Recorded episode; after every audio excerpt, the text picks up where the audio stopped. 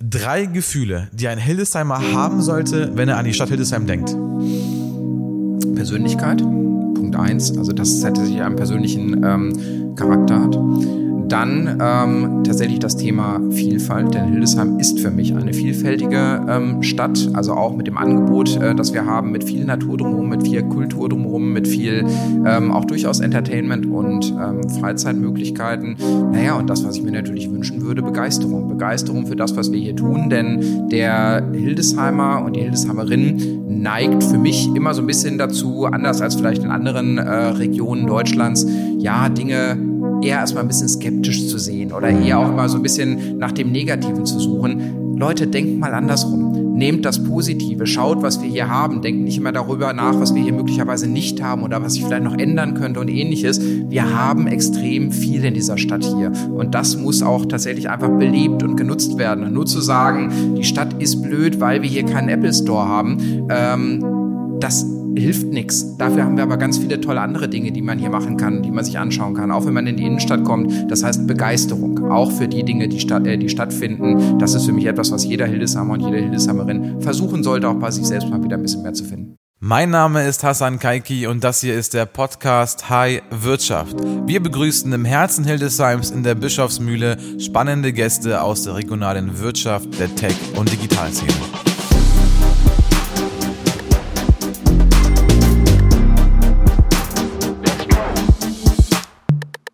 Dritte Staffel, erste Folge. Es geht los mit dem Stadtmarketing und Fritz Aberg. Fritz Aberg, Vorstandsmitglied Fritz Aberg Stiftung, Vorstandsmitglied Rotary Club Hildesheim und vor allem die wichtigste Position Geschäftsführer von der Hildesheim Marketing GmbH. Hallo Fritz, herzlich willkommen. Hallo, vielen Dank.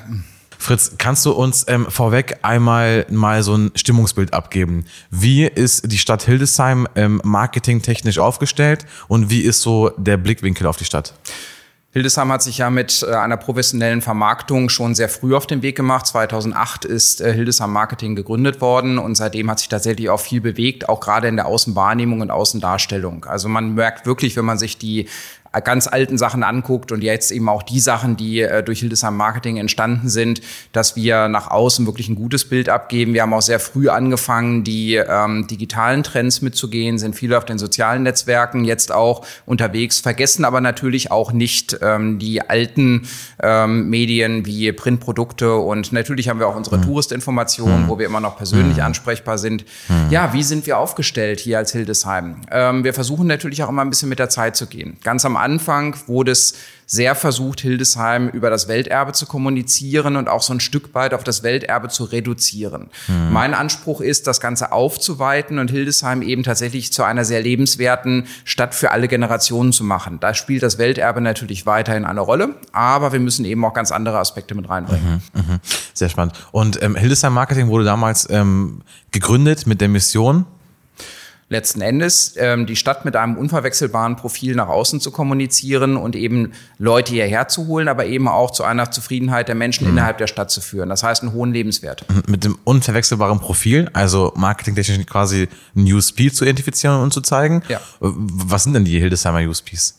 Letzten Endes ist Hildesheim für mich eine Großstadt, die aber trotz allem in sich auch klein geblieben ist. Und klein meine ich mhm. da positiv. Das heißt, mhm. es ist eine Stadt, in der man sich nicht verläuft. Es ist eine Stadt, in der man mhm. immer noch Menschen trifft, in der man auch viele Möglichkeiten hat, mhm. ähm, Dinge zu unternehmen und wo es eben nicht so anonym ist wie in den großen mhm. Städten. Und das ist mhm. etwas, ähm, wo Hildesheim, glaube ich, genau die richtige Größe dafür hat. Und die kleinste Großstadt Deutschlands? Mittlerweile wieder. Ich glaube, zwischendurch ist Hanau mal an uns vorbeigezogen, okay. aber ich glaube, mittlerweile sind wir es wieder, ja. ja. Das, das ist witzig, dass du, das ist ähm, ganz witzig, dass du das sagst, weil ich war vor kurzem bei den Harzwasserwerken, bei mhm. Frauke Ludwig und dann haben wir ein bisschen gesprochen, auch über die Stadt Hildesheim gesprochen und dann haben wir so gesagt, irgendwie fehlt ein Slogan für Hildesheim. Und dann haben wir gesagt, was kann denn eigentlich Hildesheim, was ist denn eigentlich unser USP? Und wir haben tatsächlich genau das auch erzählt, also oder das habe ich hier vorgeschlagen, habe gesagt, äh, also eigentlich ähm, ist Hildesheim eine Großstadt und groß genug, um hier viel zu bewegen. Die Wirtschaft ist sehr stark, es gibt viele, viel, viel Manpower und viel Womanpower und wir können ja wirklich viel bewegen. Auf der anderen Seite aber ist es klein genug, um die Dinge schnell zu bewegen, ja. weil man, weil der, weil der Kreis dann auch ein bisschen kleiner ist. Es gibt kurze Wege und ähm, tatsächlich ist das wirklich so. Also es ist, würde ich so bestätigen. Ähm, bevor wir jetzt weitergehen mit dem Stadtmarketing und mit Hildesheim Marketing, wie war generell erstmal dein Werdegang? Letzten Endes. Ähm, Wo hat's angefangen? In der Uni Hildesheim, glaube ich, ne? Ähm, ja, gut, angefangen natürlich im Kindergarten oder, oder noch davor. Nein, also tatsächlich habe ich angefangen, hier in Hildesheim zu studieren und das war auch mein Anfang hier in Hildesheim. Also ich bin äh, tatsächlich 1997 hier nach Hildesheim gekommen zum Studium. Mhm. Hätte nicht gedacht, dass ich hier dann äh, tatsächlich mittlerweile mehr als die Hälfte meines Lebens verbringe. Also bist, du eigentlich, bist du eigentlich Hannoveraner? Ich bin Hannoveraner, ja. Also es war jetzt auch gerade genau der Punkt im letzten Jahr, dass ich längere Zeit in Hildesheim war als in Hannover. Also Wohnst du auch in Hildesheim? Ich wohne in Hildesheim, ja, okay. seit 2000. Also ich okay. bin dann erstmal gependelt 1997 und dann gab es da ja so eine Veranstaltung in Hannover, genannt Weltausstellung, äh, wo ich mir dann dachte, da willst du nicht täglich dran vorbeifahren, was nicht bei den vielen Millionen Besucherinnen und Besuchern, die da ähm, erwartet wurden. Und dann habe ich gesagt, jetzt ziehe ich nach Hildesheim. Erstmal war es eine Wohnung zu, äh, zur Zwischenmiete, aber dann ist es eben tatsächlich auch irgendwann mhm. die richtige Wohnung und mittlerweile mhm. auch Wohneigentum geworden. Also ich bin mhm. hier verwurzelt und werde hier auch noch mhm. über einen langen Zeitraum bleiben. Mhm. Aber, aber hilft dir das, dass du im Hannoveraner bist und ähm, du kennst ja auch die Vorteile einer, einer richtigen Großstadt, aber auch die Nachteile von, von Hannover jetzt zum Beispiel. Und ähm, äh, hilft dir das so im, im Gespür, was Hildesheim richtig gut kann, auch, auch so in, in der Identifikation von den USBs von Hildesheim?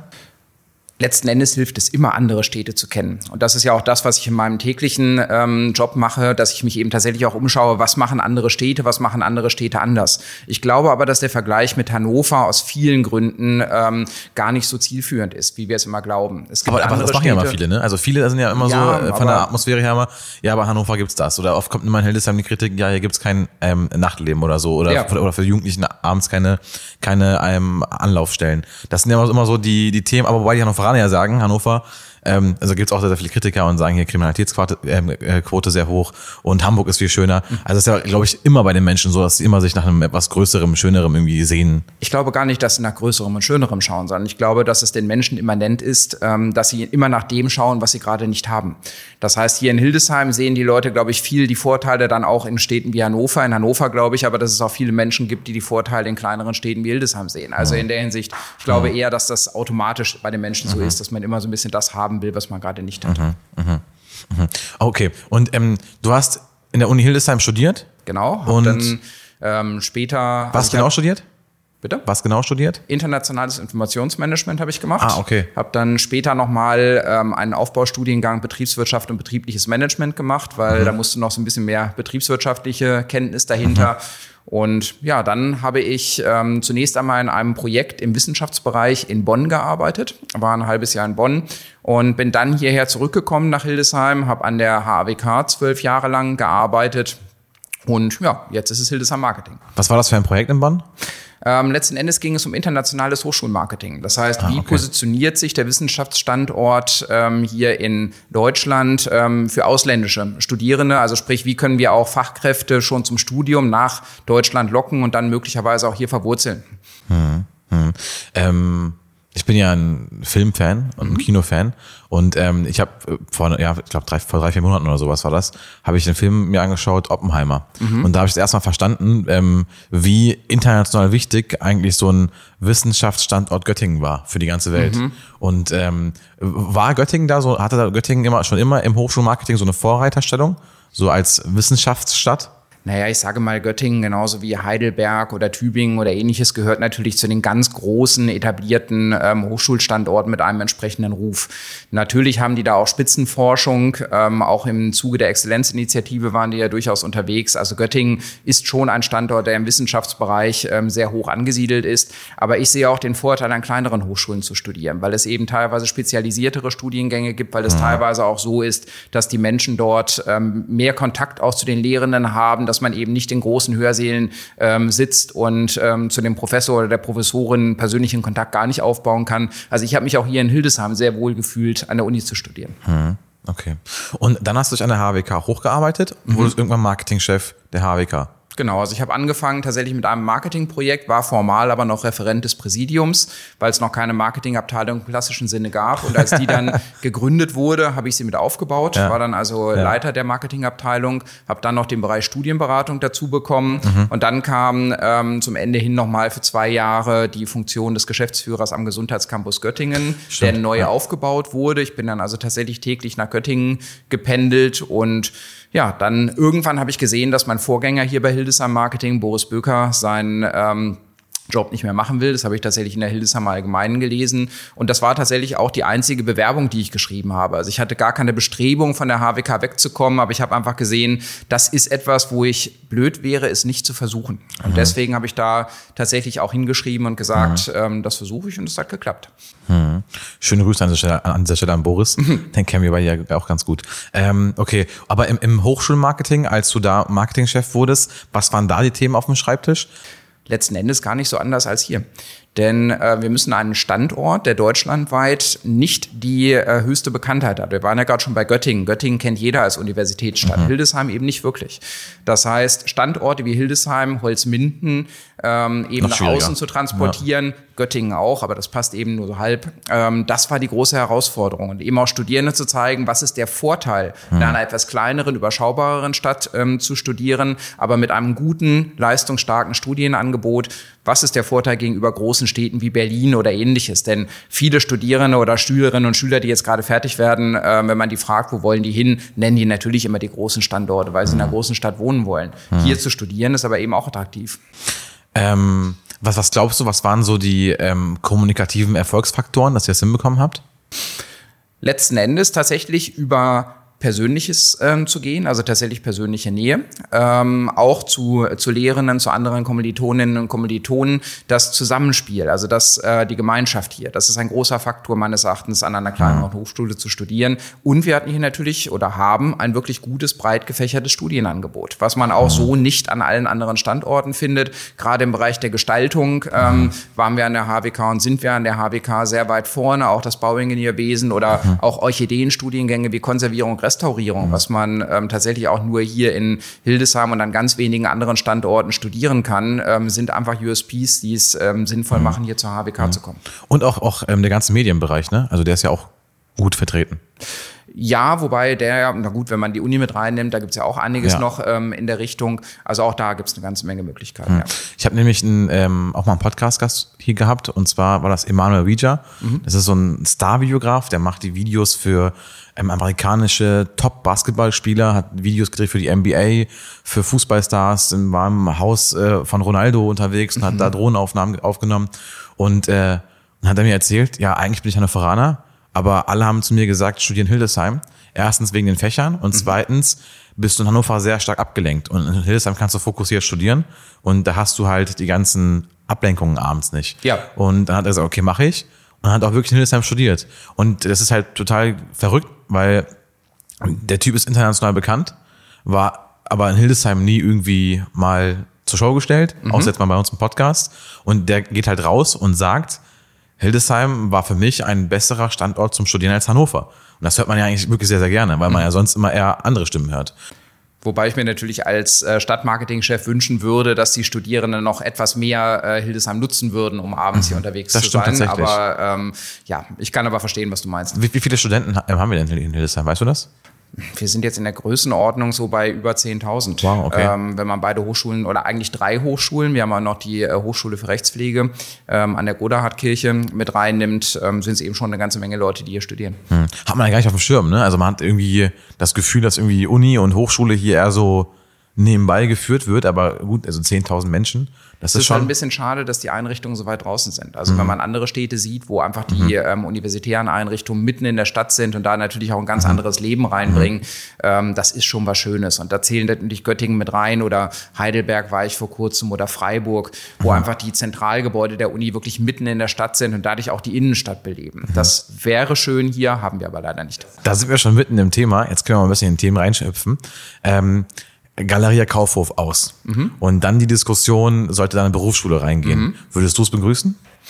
Letzten Endes würde ich alles begrüßen, was dazu führt, ähm, dass durch eine Umnutzung dieser Immobilie eben deutlich mehr Leben in die Innenstadt kommt. Das kann ähm, innovatives Wohnen sein, das kann aber eben auch sowas wie eine Berufsschule oder ähnliches sein, aber eben wirklich mehr Menschen in der Stadt zu haben, ähm, die die Stadt, die Innenstadt auch aktiv beleben, ist immer von Vorteil. Hm. Glaubst du, dieses Konzept Innenstadt wird noch funktionieren, so wie wir es heute kennen? Oder was glaubst du, was sind so die Megatrends, die stattfinden werden in den nächsten Jahren in der Innenstadt? Die Innenstadt wird sich transformieren und alle Innenstädte werden sich transformieren. Da bin ich absolut davon überzeugt. Die Innenstadt in ihrer reinen Einkaufsfunktion ähm, wird es so, glaube ich, nur noch in den wenigsten Städten tatsächlich in der Zukunft geben. Das ist ja auch etwas, was gar nicht äh, traditionell so war. Wenn man sich anschaut, wie der Nutzungsmix der Innenstädte zu Beginn des 20. Jahrhunderts war, haben wir immer noch eine gute Mischung aus Arbeiten, Wohnen und Handel gehabt. Das ist jetzt letzten Endes dann auch nach dem äh, Zweiten Weltkrieg beim Wiederaufbau der Städte ganz anders betrachtet worden. Das heißt, die Innenstädte sind eigentlich zu reinen Einkaufszonen geworden. Aber gerade jetzt, wo sich auch Einkaufsgewohnheiten verändert haben, ähm, funktioniert so an der Stelle eben nicht mehr. Also wenn man sich da den Nutzungsmix anschaut, es wohnen viel weniger Menschen in den Innenstädten, in fast allen Großstädten. Mhm. Und ähm, letzten Endes findet auch Arbeiten eher außerhalb der Innenstädte statt, von Verwaltung mal abgesehen. Aber praktische fertigende Betriebe haben wir ja kaum noch in der Innenstadt. Das mhm. war vor dem Krieg noch ganz anders. Mhm. Szenario, wir haben 2030, du und ich spazieren vom Bahnhof aus ähm, Richtung Schuhstraße. Ähm, was sehen wir wahrscheinlich da? Ist es dann mehr Gastronomie? Ist es irgendwie plötzlich Handwerk-Pop-Up-Stores? Ist, ist es irgendwie, sind es große Fashion-Brands, die da plötzlich jetzt auftauchen? Ähm, glaubst du, dass irgendwie äh, große ähm, Billigwarenanbieter so wie Shein oder Action plötzlich da auftauchen? Also was glaubst du, was, was, was, was werden wir da sehen? Also zunächst einmal geht der Trend mehr und mehr dahin, dass eigentlich nur noch die Erdgeschossflächen in vielen Städten definiert werden als reine Einzelhandelsflächen. Viele ähm, Läden wollen nicht mehr in die Mehretagigkeit. Das heißt, ähm, gerade auch Etagen über Läden werden meines Erachtens ähm, künftig wieder in stärkerem Maße ähm, zu anderen Nutzungen ähm, geführt werden. Das heißt, sei es Wohnungen oder sei es äh, okay. eben Dienstleistungen, alles was dazugehört. Und ähm, dadurch, wenn wieder mehr Menschen in der Innenstadt wohnen, dann sind auch mehr Menschen tatsächlich aktiv in der Innenstadt unterwegs. Das, was ich mir wünschen würde, wenn wir durch die Stadt gehen, ist, dass es viel mehr Cafés gibt, ähm, Orte, wo man auf der Straße sich trifft, wo man auf der Straße eben tatsächlich sitzt und äh, Dinge genießt. Und ja, ich sage mal, der Trend hin zu ähm, Ketten, den nehmen wir jetzt schon wahr. Das ist etwas, was ich sehr bedauere, ehrlich gesagt, dass Einzelhandel geführt oder dass Einzelhändler geführte Geschäfte ähm, immer mehr, immer, immer mehr abnehmen, weil es auch zu einer Austauschbarkeit ähm, der Städte führt. Aber es ist nun mal der Trend. Wir werden letzten Endes auch weiterhin viele Ketten in den Innenstädten hm. sehen. Aber ähm, wie gesagt, ich würde mir wünschen, dass die Innenstadt viel mehr wieder zu einem lebendigen Ort wird und nicht zu etwas, wo man aktiv hinkommen muss, sondern wo wirklich Menschen leben und sich auch treffen. Hm. Du sagst immer so viele schlaue Dinge so zwischendurch und die gehen immer unter. Also Austauschbarkeit der Städte, das ist ja auch ein wichtiger Punkt. Das, da hast du ja auch vollkommen recht. Das ist mir auch nie so ähm, in den Sinn gekommen, dass wenn wir extrem viele große Brands haben, Marken haben, die in den Innenstädten sind, dass ja eigentlich egal ist, ob ich in Hannover oder Hildesheim bin, weil es ja die gleichen Läden sind. Und das, ist ja schon tatsächlich wirklich wichtig, dass da eben, äh, dass es da lokale, persönliche Ansprechpartner gibt oder irgendwie Händler gibt, man weiß, okay, das sind irgendwie die die Indizien, wir sind in Hildesheim und es ist, der Händler ist aus Hildesheim, das ist ein Hildesheimer. Und äh, ist schon super spannend.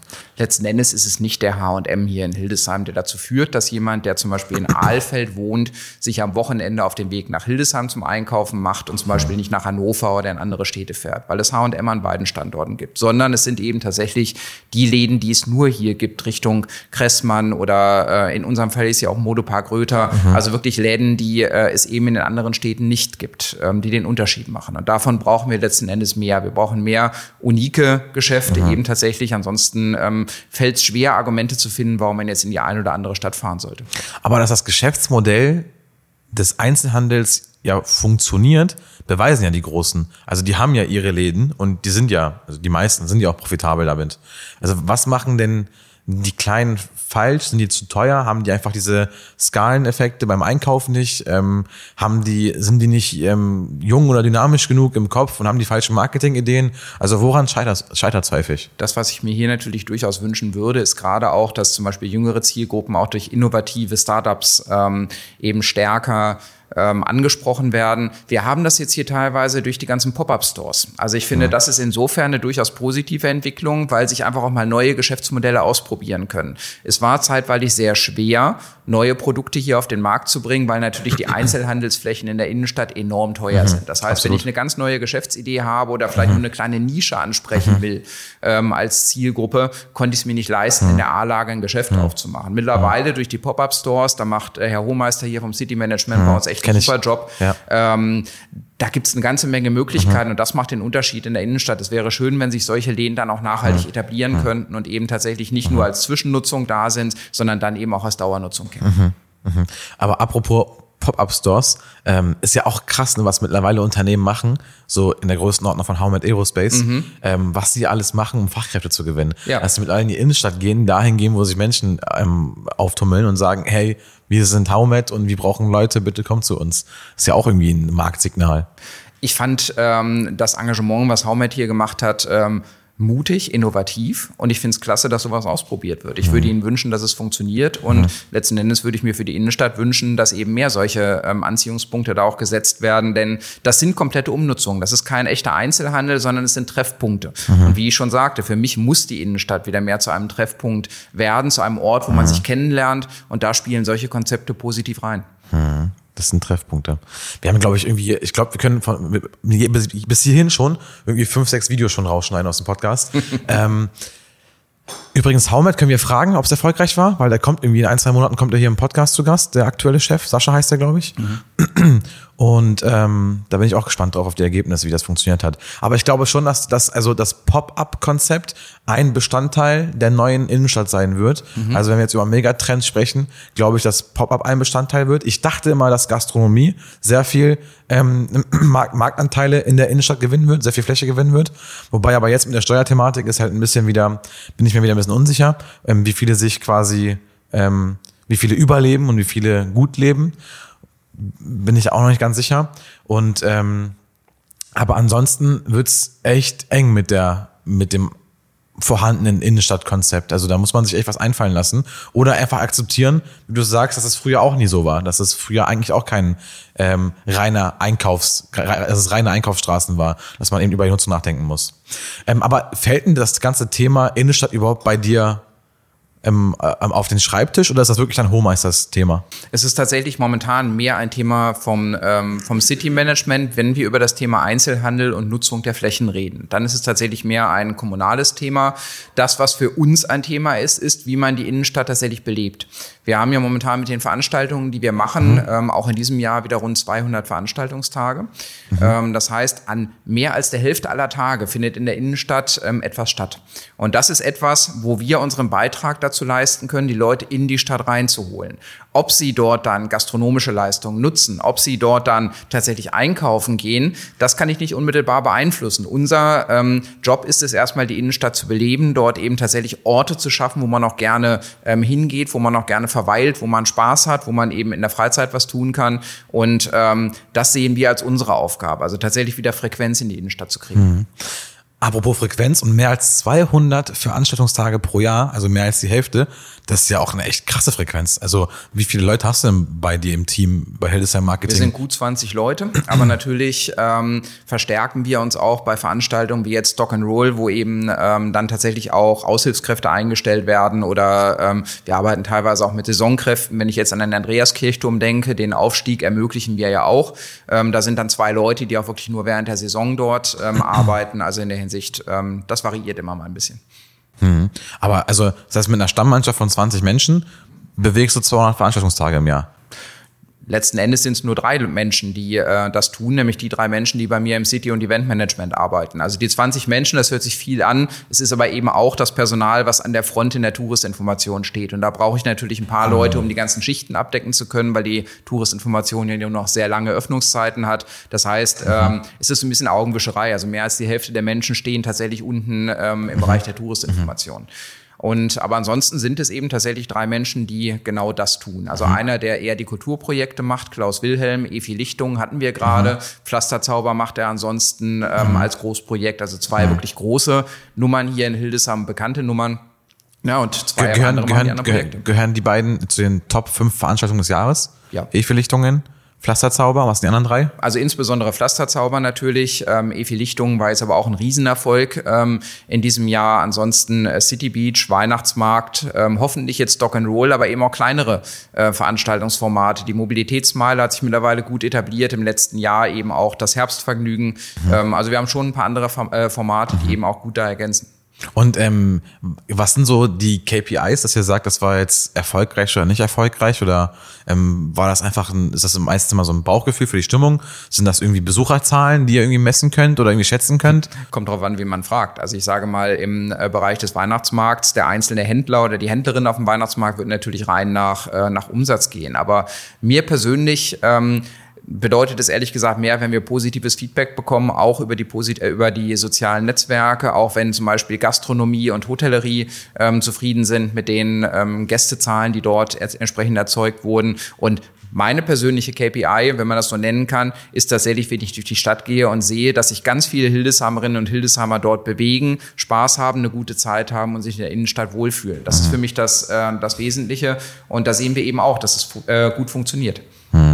Also gerade jetzt auch bei den Dichtungen, es war einfach toll rumzugucken und als die Leute staunend ja. äh, vor dem Mond in der Andreaskirche standen oder in einer äh, perfekt illuminierten äh, Michaeliskirche oder eben auch mhm. vor der riesigen äh, Projektion, mhm. die wir hinten am Galerierparkhaus hatten, mhm. ähm, das ist einfach fantastisch. Die ja teilweise Schlange standen. Ja. Also ich habe auch einige mir angeschaut und es ist echt äh, krass, wirklich krass, wie gut es angekommen ist. Und ich habe mir, wow, es hält es ja am abends mal lebendig hier, richtig viel los. Und ähm, tatsächlich, ja. Aber ähm, gibt es trotzdem so irgendwie geschätzte Besucherzahlen jetzt bei den EFI-Lichtungen jetzt vor kurzem oder, äh, oder ähm, äh, beim, vom, vom Pflasterzauber oder sowas? Also es wurde teilweise an einzelnen Orten gezählt, weil wir auch zählen mussten, wie viele Leute jeweils äh, drin sind. Aber es ist sonst ganz, ganz schwer zu bewerten. Gerade mhm. beim Pflasterzauber, die Leute rennen quer und kreuz von Bühne zu Bühne. Das heißt, wie viele Menschen dort unterwegs sind, lässt sich gar nicht ohne weiteres erfassen. Wir haben eine Frequenzanlage ähm, im Hohen Weg. Das ist aber auch die einzige, ähm, die wir haben. Ansonsten haben wir keine Möglichkeit, die Publikumsfrequenzen mhm. tatsächlich unik zu erfassen. Mhm. Denn wenn jemand zehnmal an einer Messstelle ähm, hin und her läuft, ähm, kann man eben nicht sagen, waren das jetzt zehn Personen oder mhm. war es eine Person, die mhm. zehnmal dran vorbeigekommen Verstanden. ist. Ja. Also es ist ganz schwer äh, tatsächlich darzustellen. Aber ich meine, irgendwo gelesen zu haben, und du hast mir mal erzählt, dass es beim, beim Pflasterzauber einige Zehntausend sind. Ja, das sind aber tatsächlich mehr oder weniger Schätzwerte. Ja. Also das lässt sich nicht ohne weiteres ähm, erheben oder es würde so viel Geld kosten, das zu erheben, dass es eigentlich ja. keinen Mehrwert hat, ja. die Daten zu aber, aber wie hoch genau ist denn jetzt unser Schätzwert? Also letzten Endes beim Pflasterzauber reden wir auch gerne davon, dass es eben tatsächlich im mittleren fünfstelligen Bereich ist, was wow. die Besucherzahlen angeht, über das Wochenende. Und ähm, aber auch da können wir natürlich nicht sagen, wer kommt an beiden Tagen oder wer ist nur an mhm. einem Tag da. Mhm. Aber wow, also wirklich äh, scheinbar ähm, halb Hildesheim ja. ist dann da. Naja, nicht nur Hildesheim, wir ziehen ja durchaus auch mittlerweile aus der Region. Denn ähm, ich sage mal, so wie du schon sagtest, Hannover ist für uns ein Einzugsgebiet und gerade jetzt durch das Deutschlandticket ist Hannover auch näher gerückt. Denn lange Zeit hatten die Hannoveranerinnen und Hannoveraner so eine Art Barriere, so eine Art Grenze, die bei Saarstedt war und das war die Tarifzonengrenze.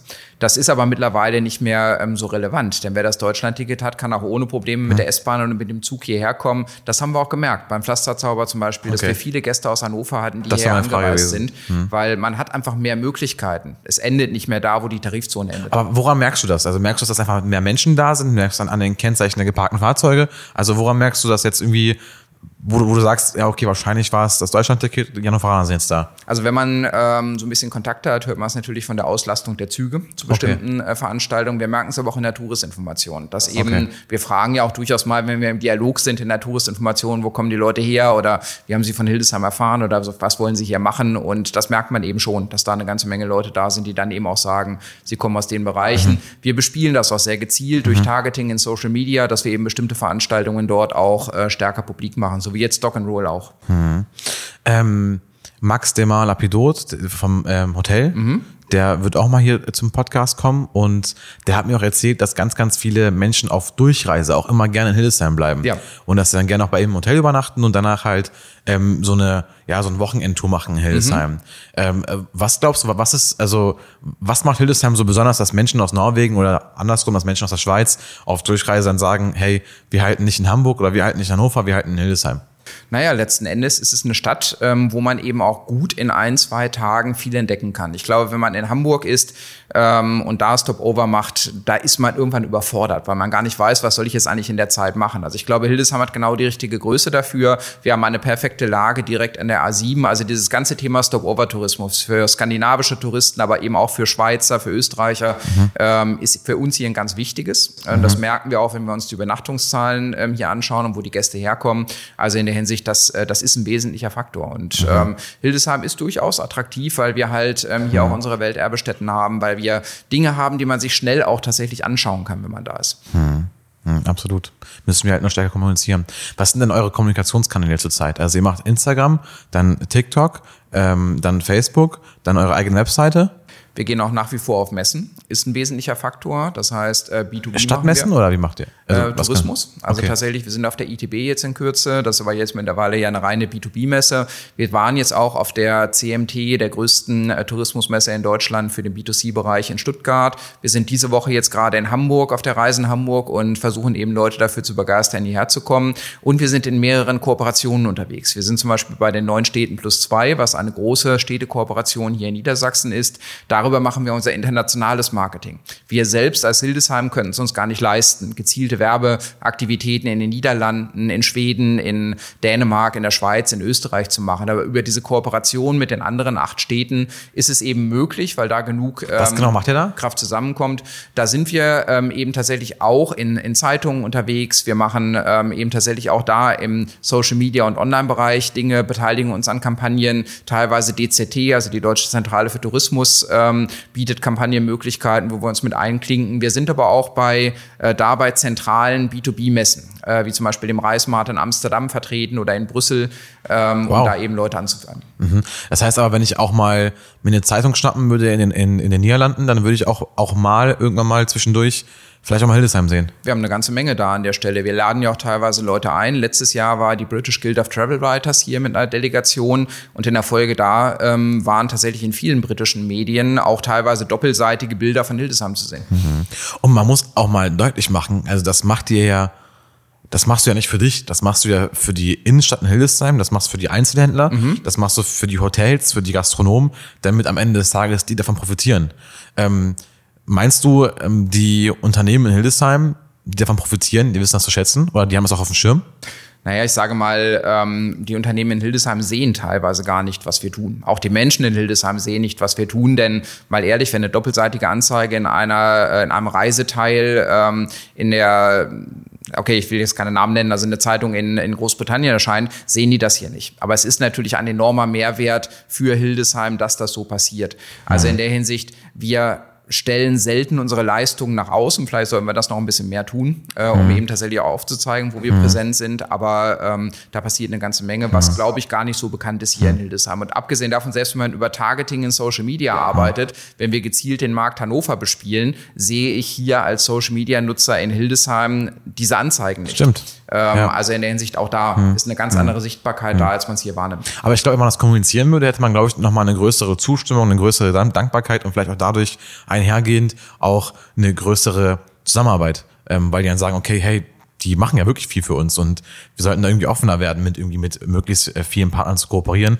weil am Ende des Tages profitieren wir alle davon, weil wir alle leben in dieser Stadt also letzten Endes um Dankbarkeit oder um, um Ruhm und Ehre geht nee, es mir nicht. Genau, aber es geht ähm, auch um, mir geht es um, ums Ergebnis, genau. aber tatsächlich diese Kontakte sind wichtig und wir haben ähm, mittlerweile wirklich ein sehr gutes Netzwerk, auch an Unterstützerinnen und Unterstützern. Das können natürlich immer gerne mehr werden, die uns bei solchen Aktivitäten auch ähm, mhm. unter die Arme greifen, beziehungsweise wo wir eben gemeinschaftlich auch Aktionen fahren. Aber ich sage mal, mhm. jeder, der das hier hört und sagt, ähm, ich könnte mir vorstellen, noch ein bisschen mehr für den Standort zu tun mhm. oder gemeinsam auch mit mhm. Hildesheim Marketing was für den Standort mhm. zu tun, da sind wir immer offen, auch für mhm. neue Aktionen. Mhm.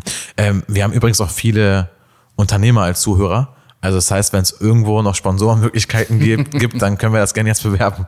Sehr gerne. Was steht denn gerade noch? Also wahrscheinlich Stock and Roll ist schon ausgebucht, sponsoringmäßig? Ja, es geht aber vor allem auch nicht nur um die Innenstadtveranstaltungen, sondern ähm, tatsächlich alles, was in Richtung Außendarstellung geht. Ähm, auch wenn es um Vernetzung von Social-Media-Kanälen oder ähnliches geht wir haben gelernt, auch gerade während Corona, dass man, wenn man viel zusammenarbeitet, wenn man seine Kräfte bündelt, viel erreichen kann. Mhm. Und ähm, da kann ich nur Werbung dafür machen. Wir sind für viele Aktivitäten offen, die wir eben ähm, auch nach außen darstellen können und wollen. Ich bin ja mittlerweile auch mit Hildesheim Marketing, hier zum Beispiel im Netzwerk der Unternehmer Hildesheim unterwegs. Ähm, auch da gäbe es viele Möglichkeiten oder gibt es viele mhm. Potenziale, äh, mhm. äh, dass wir gemeinschaftlich an einem Strang ziehen. Denn mhm. das brauchen wir hier am Standort. Denn so viele große Unternehmen, muss man auch klar sagen, haben wir hier nicht. Es sind einige wirklich Leistungen leistungsstarke Unternehmen, es sind teilweise auch Hidden Champions in ihren Branchen. Ähm, da müssen wir mehr mit nach außen treten. Haumet ist ja so ein Beispiel. Ich glaube, als der Laden dort aufgemacht hat, die Hildesheimerinnen und Hildesheimer, wenn du auf der Straße gefragt hast, äh, ich glaube, ein Bruchteil kann dir sagen, was Haumet ist und was die hier tun. Mhm. Ähm, aber sie sind einfach in dem, was sie tun, ähm, auf dem Weltmarkt omnipräsent. Das muss man ja dazu mhm. sagen. Solche Unternehmen haben absolut. den hier. Und mit sowas nach außen zu treten, mhm. macht absolut Sinn. Absolut. Wer an Werbung und vor allem Werbetechnik denkt, der kommt in Hildesheim an unserem geschätzten Partner Orbornik nicht dran vorbei. Ganz egal, ob du Firmenschilder, Lichtwerbeanlagen, Außenwerbungen, Folierungen, wie zum Beispiel Fenster- und Fahrzeugbeschriftungen oder Sonderlösungen benötigst, Orbornik ist für dich da. Orbonic macht genau das seit über 40 Jahren in der zweiten Generation Hildesheim am Flugplatz, also für jegliche individuelle und umfängliche Werbetechniklösungen. Von der Planung bis zur Umsetzung ist von nun an Orbonic unser erster Ansprechpartner. Ich bin selber übrigens seit Jahren schon mit allen Firmen Kunde bei Orbonic und kann nur sagen, diese Firma ist freundlich, zuverlässig und vor allem aber ideenstark. Und sie haben auch einige Produkte, die zur Nachhaltigkeit des Unternehmens beitragen. Für mehr Infos schaut vorbei unter unter orbornik.de. Bin ich voll bei dir. Und jetzt wäre noch was eingefallen. Also mit euch zusammenzuarbeiten, egal jetzt ob finanziell oder immateriell, egal wie, hat ja auch echte Vorteile ähm, für die Unternehmen. Warum? Weil wir suchen alle händeringend nach Personal. Mhm. Und ähm, Personal bekommst du nur, klar, es gibt verschiedene Wege, aber ein Hebel ist die Standortattraktivität. Mhm. Und eben deswegen ist ja auch Standortmarketing so wichtig, dass Menschen gern nach Hildesheim kommen und vielleicht sich irgendwann sogar vorstellen können, äh, wenn die hier sind, hier zu leben, hier zu bleiben, mhm. äh, dass Studenten sagen können, hey, Hildesheim ist für mich keine Unistadt, sondern ich will da auch wirklich leben, weil hier kann man auch wirklich gut leben. Und ähm, wenn ich mir allein vorstelle, dass eben ein Sascha Kutschera im Podcast erzählt, dass er ähm, Mexikaner ähm, hierher holt, mhm. damit er Pflegefachkräfte hat. Mhm. Wenn man die aus den Niederlanden noch holen könnte oder irgendwie aus Hamburg oder Berlin zu sich ziehen könnte, weil man denen zeigt, hey, Hildesheim ist auch eine schöne Stadt, mhm. dann hätten die alle was davon. Absolut. Also erstens ist die ganze Aktion günstiger mhm. als, keine Ahnung, ich weiß, was es war, ich glaube eine halbe Million oder so, ähm, die, das, die die ganze Aktion gekostet hat.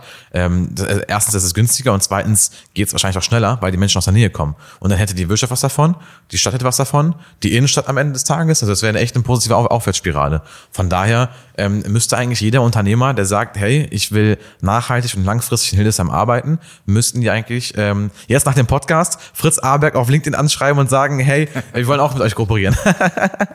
Hört sich gut an. Also ich meine, ich will da jetzt natürlich nicht zu viel Wasser in den Wein gießen, denn ja. äh, natürlich in den Branchen sind die Zielrichtungen, wohin man kommuniziert, sehr unterschiedlich. Das heißt, ich gebe mich jetzt auch nicht der Illusion hin, dass es die eine Maßnahme gibt, ja. von denen dann alle Unternehmen hier gleichermaßen profitieren können. Ja. Aber es gibt mit Sicherheit einen ähm, großen Mix, ein, äh, eine große ähm, ja, deckungsgleiche äh, Geschichte, wo eben alle dieselben Bedürfnisse haben. Und das mhm. geht darum, Hildesheim als attraktiven Lebensstandort nach außen zu präsentieren. Mhm. Da können wir Absolut. unterstützen und da können wir gerne auch Absolut. im Schulterschluss mit der Wirtschaft mhm. neue Medien entwickeln. Und mhm. die Stadt ist da mittlerweile auch gut aufgestellt. Also gerade mit dem Bereich die Zukunft, der äh, gegründet wurde, gibt es ja eine ganze Menge ähm, Aktivitäten jetzt, um tatsächlich auch die Standortattraktivität noch viel stärker nach außen zu tragen. Mhm. Also in der Hinsicht, es passiert schon viel in der mhm. Richtung. Da jetzt Kräfte zu bündeln, ist mit Sicherheit wünschenswert. Was ich echt smart von denen fand, war einerseits jetzt deren neues Coworking Space, da in Arnigen, mhm. und andererseits auch äh, deren Wettbewerb High Space hieß das, glaube ich. Mhm. Und ähm, da haben die ja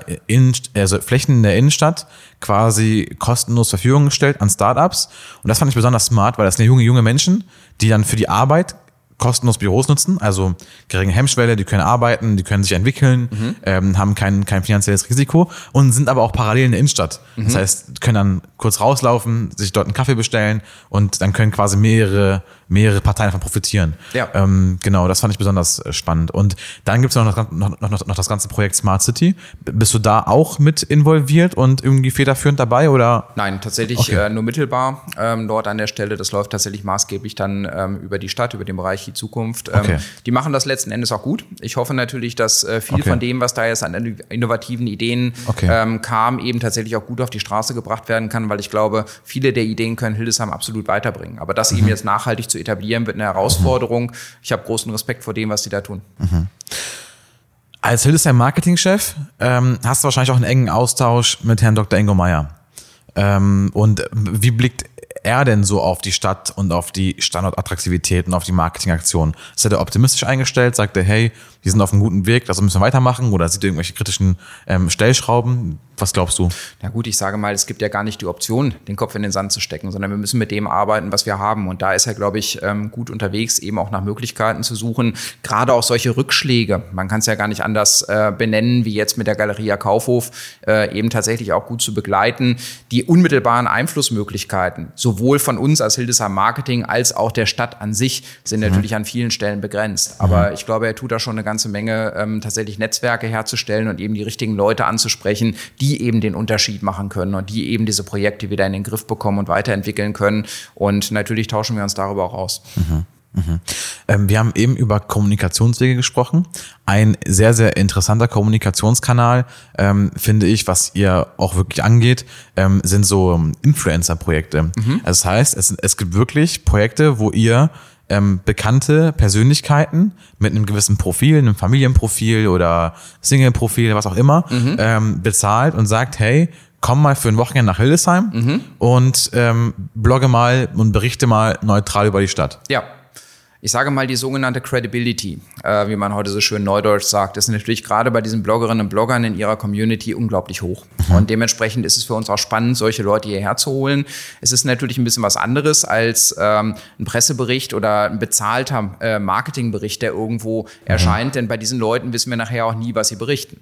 Die kommen her und natürlich können sie auch äh, am Ende sagen, wir finden die Stadt total furchtbar und erzählen das auch unserer Community. Das heißt, es ist immer ein gewisses Risiko dahinter. Aber dieses äh, ähm, tatsächlich unverfälschte, dieses Unmittelbare ähm, in dieser Szene finde ich durchaus spannend. Man muss mhm. allerdings auch dazu sagen, in der Szene gibt es mittlerweile einige Leute, die ihren Marktwert unglaublich überschätzen. Das heißt, ähm, da gibt es einige, die man schon nicht mehr bezahlen kann, ähm, die für das, was sie tun, äh, mhm. unglaublich viel Geld haben wollen. Mhm. Aber gerade meine Mitarbeiterin, die dort ähm, involviert ist, eben diese Kontakte auch herzustellen, hat ein gutes Händchen dafür, die richtigen Leute herzuholen. Das gibt uns natürlich auch Möglichkeiten, auch nochmal ganz andere Gruppen anzusprechen. Wir hatten zum Beispiel niederländische Blogger hier und das ist eine kostengünstige Möglichkeit, tatsächlich in einen solchen Auslandsmarkt ähm, reinzukommen und sich dort auch zu positionieren. Und diese Blogger, also ich bin voll bei dir, es ist deutlich authentischer, vertrauenswürdiger, äh, wenn ein fremder Mensch sagt, Hildesheim ist eine coole Stadt, als wenn wir das sagen. Mhm. Ähm, aber um mal ein paar Zahlen zu nennen, also wenn du sagst, sie überschätzen sich, weil ich teile diese Ansicht manchmal bei manchen Menschen, ähm, die haben wel meistens welche Größenordnung an Followern und welche überschätzten Honorare verlangen die?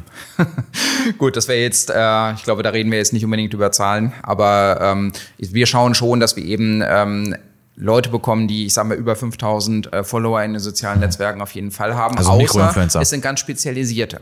Ähm, das heißt, es gibt ja auch welche, die eine kleine Community, dafür aber eine wichtige Community mhm. ansprechen. Wir haben zum Beispiel gezielt nach äh, Influencern gesucht, die sich mit Museen oder mit ähm, tatsächlich Kultur stärker auseinandersetzen. Natürlich findet man einige, wo es in Richtung Lifestyle geht, wo es in Richtung äh, ja Dolce Vita in Anführungsstrichen geht. Aber es gibt mhm. eben auch welche, die ganz spezielle Zielgruppen ansprechen. Da nehmen wir dann auch durchaus welche mit kleineren Reichweiten. Das, was bei uns ein sehr erfolgreiches Format mittlerweile auch ist, sind die Insta-Walks, wo wir halt äh, mindestens einmal jährlich über das Netzwerk About Cities, wo wir organisiert sind, Leute einladen, meistens so 10, 15 Menschen, die, denen wir hier dann Fotospots präsentieren. Jedes Jahr werden andere ausgewählt, jedes Jahr besondere Perspektiven und die kommen dann hierher, machen also an einem Wochenende äh, tatsächlich eine ganze Menge Aufnahmen, posten die in ihren Netzwerken. Das sind mhm. unglaublich erfolgreiche Formate, weil wir da dann auch merken, dass ähm, die Leute auch tatsächlich darauf reagieren und dafür das haben aufmerksam werden. Mhm. Mhm, verstanden. Aber so die größten Influencer, mit denen ihr zusammengearbeitet habt, haben die dann irgendwie auch schon 100.000 Follower oder ist das wirklich mal auf der Mikro-Influencer-Ebene? Sowas, äh, da sind wir leider in der äh, Regel nicht in der Lage, sowas zu bezahlen. Von okay. den ganz großen, ähm, die haben wir selten hier. Also okay. dementsprechend der Normalfall okay. ist eben tatsächlich, dass wir okay. kleinere Gruppen haben. Aber ähm, man zahlt trotzdem auch für die Kleinen manchmal, also bei den guten Kleinen zahlt man trotzdem schon mal einen vierstelligen Betrag fürs Wochenende. Das kann passieren, ja. Mhm. Also letzten mhm. Endes, ähm, in vielen Fällen ist es auch so, dass man äh, dann eher Unterkunft und ähm, okay. eben das Rahmenprogramm äh, bezahlt und dann okay. eben ein gewisses Honorar und dann machen okay. eben Bericht. Okay. Und merkt ihr dann, dann auch direkt danach, dass ihr irgendwie dann plötzlich neue Follower habt, dass äh, ihr mehr Profilbesucher auf dem Instagram-Account und sowas habt? Natürlich bestehen wir dann auch darauf, dass unsere Kanäle verknüpft werden bei denen und äh, da merken wir dann auch, dass eben entsprechend äh, Nachfrage auch nach unseren Kanälen kommt. Also ja, das äh, wirkt mhm. sich aus. Mhm. Also dann, ähm, und mit, mittlerweile habt ihr ja auch schon, glaube ich, um die 8000 Follower oder sowas, oder ja. sogar ein bisschen mehr. Also es ist auch gar nicht. Kommt aufs Netzwerk an. Genau, aber ja. genau. Mhm. Aber also ihr gehört zu den größten Hildesheim-Accounts ja. der Stadt. und ähm, zeigt da Hildesheim aus verschiedenen Perspektiven, mit verschiedenen Meinungen, mit verschiedenen Menschen. Mhm. Und ähm, naja, also 8000 Follower, sagen wir mal, davon sind 7000 Hildesheimer. Mhm. Ähm, bei 100.000 Einwohnern, das sind schon 7 Prozent. Also da kann man mittlerweile, jetzt könnt ihr es ja quasi auch organisch erreichen. Also wenn ihr Informationen verstreuen wollt, Mhm. dann könnt ihr jetzt organisch mit einer Story in fünf Minuten 7000 Menschen erreichen, theoretisch. Absolut. Und das tun wir eben auch, aber wir achten dann auch darauf, dass die Leute nicht überfrachtet werden. Also ähm, Stephanie Hoffmann, die Content das bei mir Overload. betreut, ähm, die macht eben tatsächlich einen Redaktionsplan, dass wir eben auch genau wissen, was posten wir wann, damit die Leute nicht irgendwann genervt sind, weil da irgendwie zu viel Kleinkram kommt, sondern wir achten wirklich darauf, dass wir ein gutes redaktionelles Programm über die Wochen haben. Da spielen wir natürlich aktuelle Themen. Wenn dann aber mal eine Flaute ist, weil gerade nicht viel Aktuelles anliegt, dann äh, kommen auch mal andere Tipps dazwischen. Also in der Hinsicht, das ist relativ breit gefächert. Also das heißt Content Overload vermeiden. Absolut. Denn davon können die Leute wirklich schnell genervt sein. Mhm, absolut, bin ich auch voll bei dir. Ähm, andere Thematik und zwar das ganze ähm, Thema ähm, Mobilitätsmeile und auch ähm, nachhaltige Mobilität. Und ähm, da macht ihr ja auch einige Dinge. Ähm, kannst du ein bisschen uns was dazu berichten?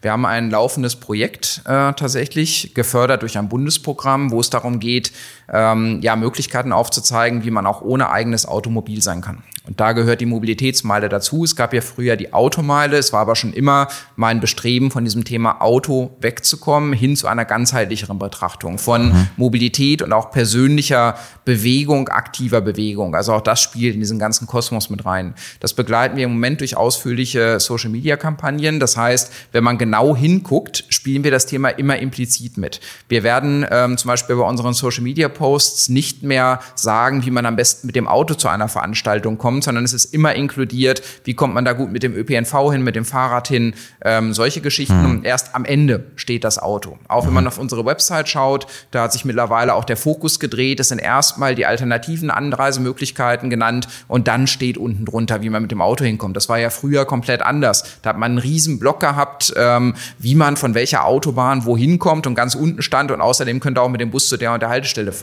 Und das hat sich eben tatsächlich gewandelt und da gehen wir auch einen Trend mit, den auch gerade junge Menschen heute haben, dass sie eben mehr darauf achten, wie man sich eben nachhaltig fortbewegen kann. Und da spielt dieses ganze Projekt Mobilität eine Riesenrolle.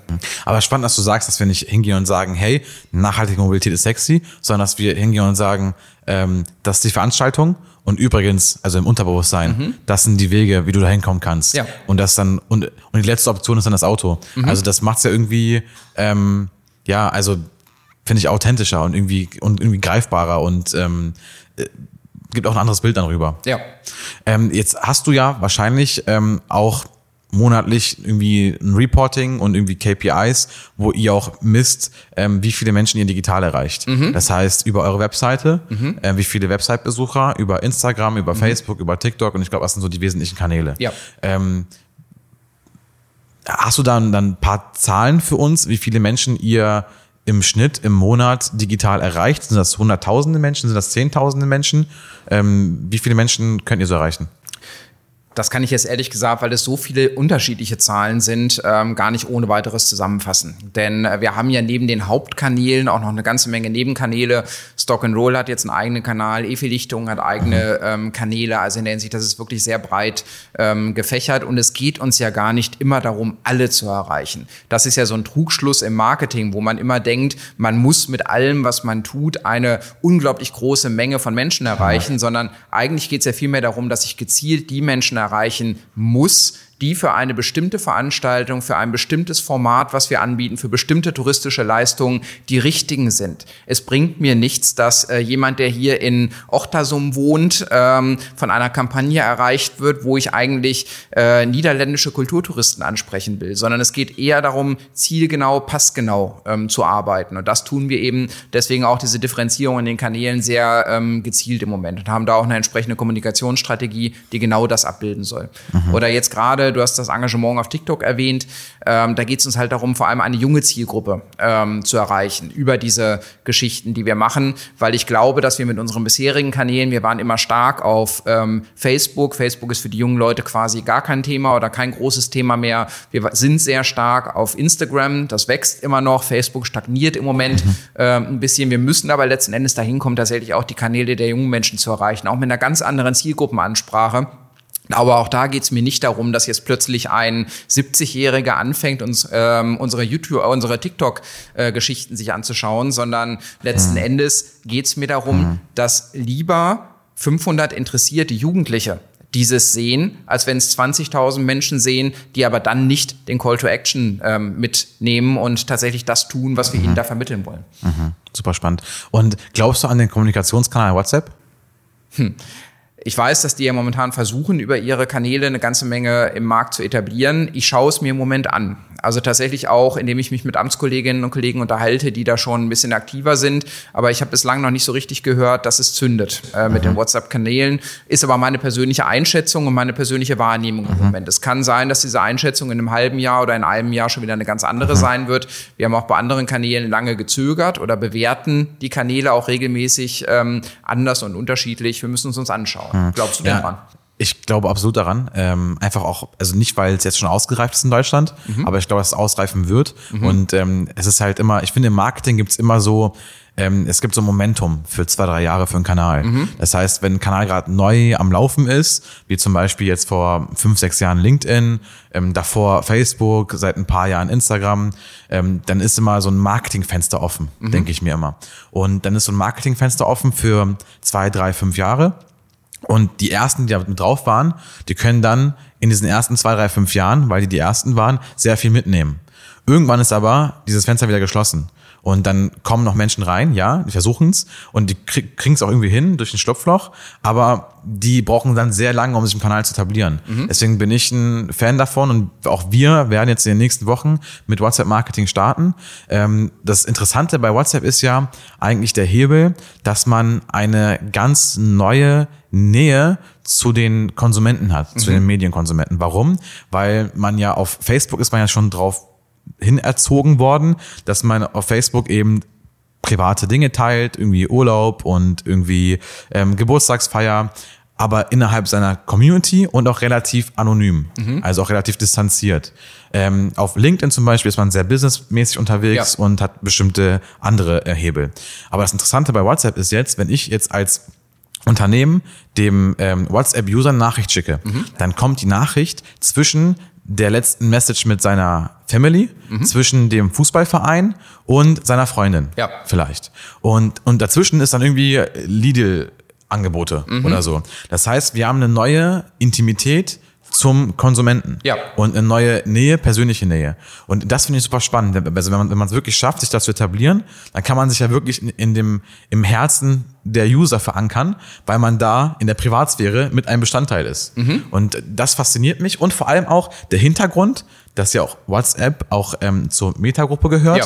und ich fest daran glaube, dass die Wege finden werden, WhatsApp äh, vor allem in Europa zu etablieren, weil es für die ein wichtiger Markt ist. Mhm. Ich glaube, es scheitert daran gerade eher oder es ist noch im Reifeprozess, weil einfach die Amis nicht hinbekommen, das Ganze datenschutzkonform zu machen. Mhm. Und ähm, bin aber ansonsten fest davon überzeugt, dass mittelfristig ähm, WhatsApp so ähnlich wie auch in Asien mit WeChat ähm, zu einem Omni-Option-Kanal ähm, wird. Also, dass mhm. man dort Nachrichten schreiben kann, Informationen bekommen kann von Unternehmen, aber auch einkaufen kann. Mhm. Also, ich glaube, irgendwann kommt ein Tool, Shop, WhatsApp Shopping oder sowas. Ja. Und ich glaube, dann versucht ähm, ähm, quasi Meta einen Wettbewerb aufzubauen ähm, für Amazon und eBay und Co. Spannende Einschätzung, würde ich also an der Stelle tatsächlich auch mal mitnehmen für meine eigene Einschätzung. Aber wie gesagt, ich sammle da im Moment noch Erfahrungen. Ja. Wir müssen ja auch klar sagen, ich glaube, die mutige Entscheidung, die man treffen muss, ist nicht in einen neuen Kanal einzusteigen. Die mutige Entscheidung ist auch irgendwann zu sagen, wir steigen aus Kanälen aus. Denn wir mhm. können nicht alles mit derselben Intensität permanent betreiben mhm. und immer weiter wachsen. Dazu müsste man sich dann irgendwann mehr Leute einstellen. Ich muss aber auch klar eben bewerten, wo macht es Sinn, dass wir weiter mhm. investieren und wachsen. Mhm. Jeder Kanal, den wir neu einführen, bedeutet eigentlich, dass ich einen anderen zurückfahren muss.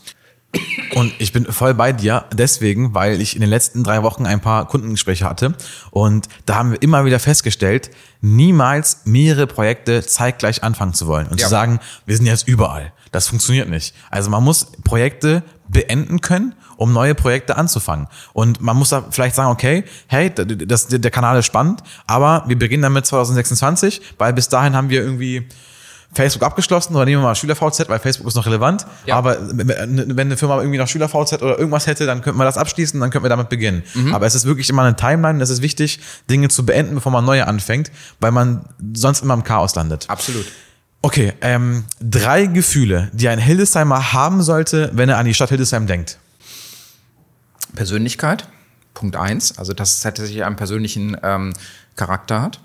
Dann ähm, tatsächlich das Thema Vielfalt, denn Hildesheim ist für mich eine vielfältige ähm, Stadt, also auch mit dem Angebot, äh, das wir haben, mit viel Natur drumherum, mit viel Kultur drumherum, mit viel ähm, auch durchaus Entertainment und ähm, Freizeitmöglichkeiten. Naja, und das, was ich mir natürlich wünschen würde, Begeisterung. Begeisterung für das, was wir hier tun, denn der Hildesheimer und die Hildesheimerin neigt für mich immer so ein bisschen dazu, anders als vielleicht in anderen äh, Regionen Deutschlands, ja, Dinge eher erstmal ein bisschen skeptisch zu sehen oder eher auch immer so ein bisschen nach dem Negativen zu suchen. Leute, denkt mal andersrum. Nehmt das Positive, schaut, was wir hier haben. Denkt nicht immer darüber nach, was wir hier möglicherweise nicht haben oder was sich vielleicht noch ändern könnte und ähnliches. Wir haben extrem viel in dieser Stadt hier. Und das muss auch tatsächlich einfach belebt und genutzt werden. Und nur zu sagen, die Stadt ist blöd, weil wir hier keinen Apple Store haben, ähm, das hilft nichts. Dafür haben wir aber ganz viele tolle andere Dinge, die man hier machen kann, die man sich anschauen kann, auch wenn man in die Innenstadt kommt. Das heißt Begeisterung, auch für die Dinge, die, statt, äh, die stattfinden. Das ist für mich etwas, was jeder Hildesheimer und jede Hildesheimerin versuchen sollte, auch bei sich selbst mal wieder ein bisschen mehr zu finden. Hm. Eigentlich schon ein perfektes Schlusswort. Aber wir haben auch immer noch eine letzte Frage. Und das ist immer die Frage, ähm, wo ist dein Lieblingsplatz in Hildesheim? Das variiert, je nach Stimmung. Also, nein, ich muss ganz ehrlich sagen. Ohne einer- Alkoholgenuss. Einer, mein- nein, nein, nein. Also einer meiner Lieblingsplätze, muss ich äh, sagen, war für lange Zeit das Wildgatter. Ein ganz toller Ort, wo man in der Freizeit, gerade jetzt eben auch ähm, mit der Neugestaltung vieler Anlagen dort, ähm, ganz tolle Zeit ähm, verbringen kann.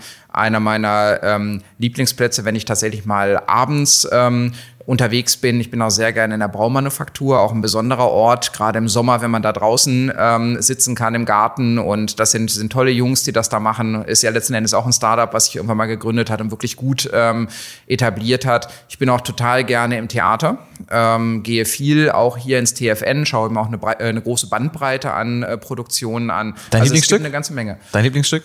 Ähm, ganz schwer zu benennen. Also Rocky Horror war natürlich klasse, war eine Okay. Party jetzt in diesem Jahr, auch letztes Jahr ähm, das Leben des Brian. Aber mir geht's auch um die bedeutsamen Stücke. Stella war für mich eine ganz tolle äh, und mutige Produktion. Etwas, was es so in dieser Form hier sonst selten ähm, gegeben hat, aber jetzt auch äh, in diesem Jahr Gut, Wojciech als Trilogie zu bringen, war auch ähm, eine mutige Entscheidung, weil es einfach ein Stück ist, was jetzt vielleicht nicht emotional sofort anpackt und jeden so mitnimmt, aber die haben was Tolles draus gemacht. Also wirklich, ist, mir geht's um die Bandbreite, die die hier machen. Und der ähm, Intendant Oliver Graf äh, bringt da, glaube ich, viele Innovationen im Moment rein. Und ähm, für ein Theater unserer Größe, in einer Stadt unserer Größe, ist das wirklich ein gutes Angebot, was äh, man definitiv mitnehmen sollte.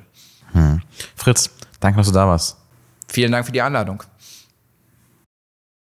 Das war wieder eine Folge unseres Podcasts High Wirtschaft. Für mehr Infos und Tipps rund um Wirtschaft, Digitalisierung und Marketing folgt uns auf Instagram und LinkedIn und checkt unsere Webseite www.markenverjüngung.de.